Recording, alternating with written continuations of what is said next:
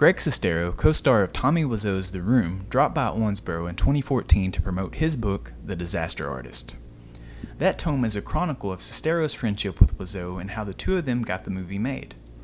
James Franco and Seth Rogen acquired the film rights to The Disaster Artist a few months prior to Greg's visit. Their adaptation premiered at this year's South by Southwest to much acclaim. It will be released this December, right in the middle of award season. For this, our first Throwback Thursday, we present a brief snippet of audio from Greg's presentation. You'll hear him read from The Disaster Artist and candidly discuss the topics it covers. Enjoy!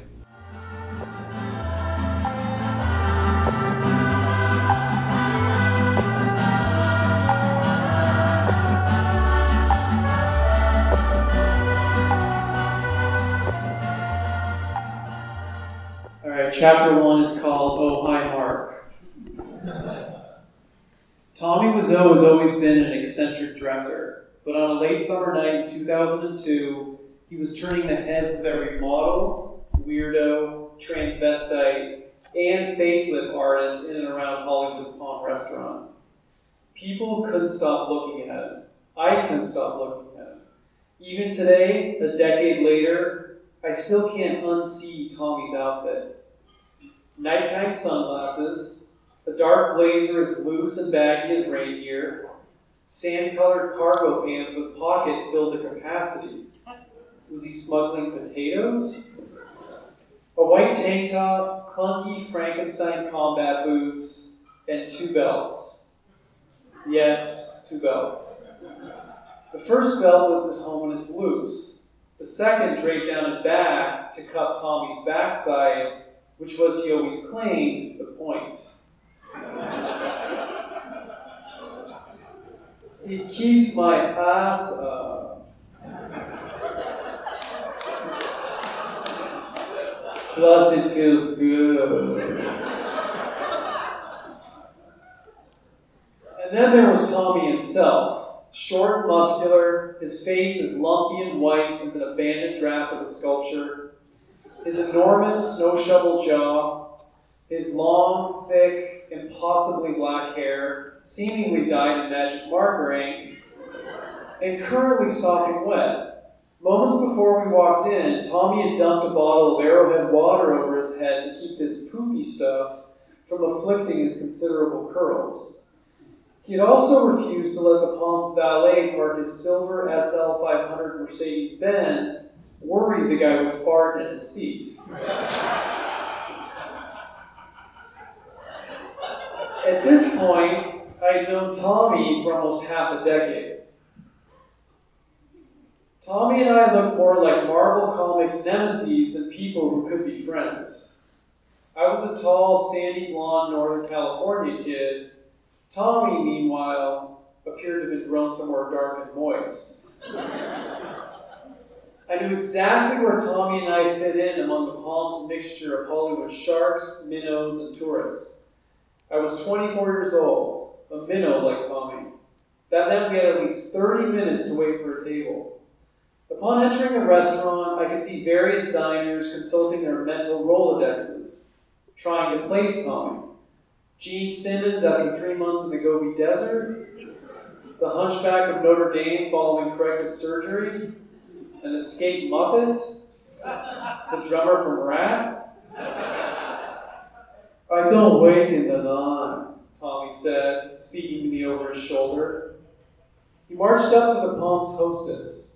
I kept my distance, as I always did at times like this, and waited for the inevitable moment in which Tommy spoke, and the person to whom he was speaking tried to make geographical sense of his pronunciation, which sounded like an Eastern European accent that had been hit by a Parisian bus.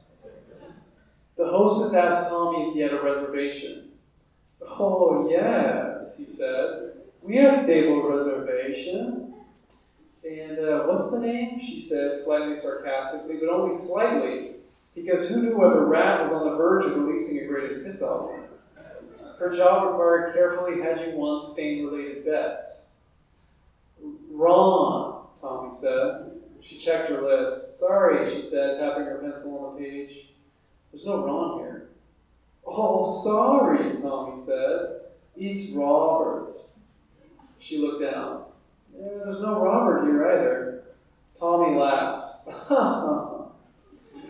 Wait, I remember now. Try John. The hostess found the name John near the bottom of her list. John, she said, party of four? Yes, yes, Tommy said, summoning me over to bring him one party member closer to accuracy. I don't know who John Party of Four actually was, but the hostess snagged the wine menu and began walking us to our table. I followed Tommy and the hostess through the Palm's dim interior and looked at the dozens of movie star caricatures that lined its walls. There was Jack Nicholson, Bette Davis, O.J. Simpson, which made me wonder what exactly did you have to do to get banished from the wall of the Palm? Excuse me, Tommy said indignantly after the hostess showed us to our table. Excuse me, but no, I don't sit here. I want a booth. Tommy always insisted on a booth. Sir, booths are reserved. But Tommy was nothing if not unrelenting. I think the hostess figured she had two options give Tommy a booth or call animal control to train him. Through a combination of lying, grandstanding, and bullying, Tommy and I were now seated in the booth in the nicest section of the palm. As soon as Tommy sat down, he flagged someone down and said he was starving and ready to order. I don't work here, the person said. Whenever Tommy is in a restaurant, he always orders a glass of hot water.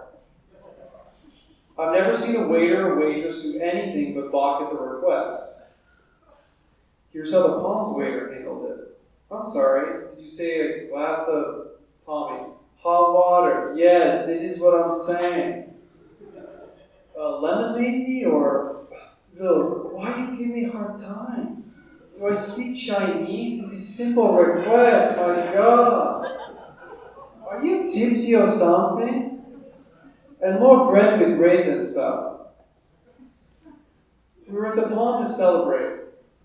The following morning, official production would begin on the room.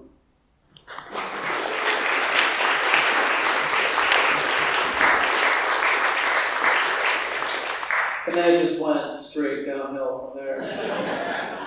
um, at one point, uh, when I met Tommy, uh, I met him in an acting class, and um, I watched him perform a, a, Shakespearean sonnet, and I was just mesmerized. It's kind of like when you guys watch him say, You're tearing me apart, you got to find out what the hell is that.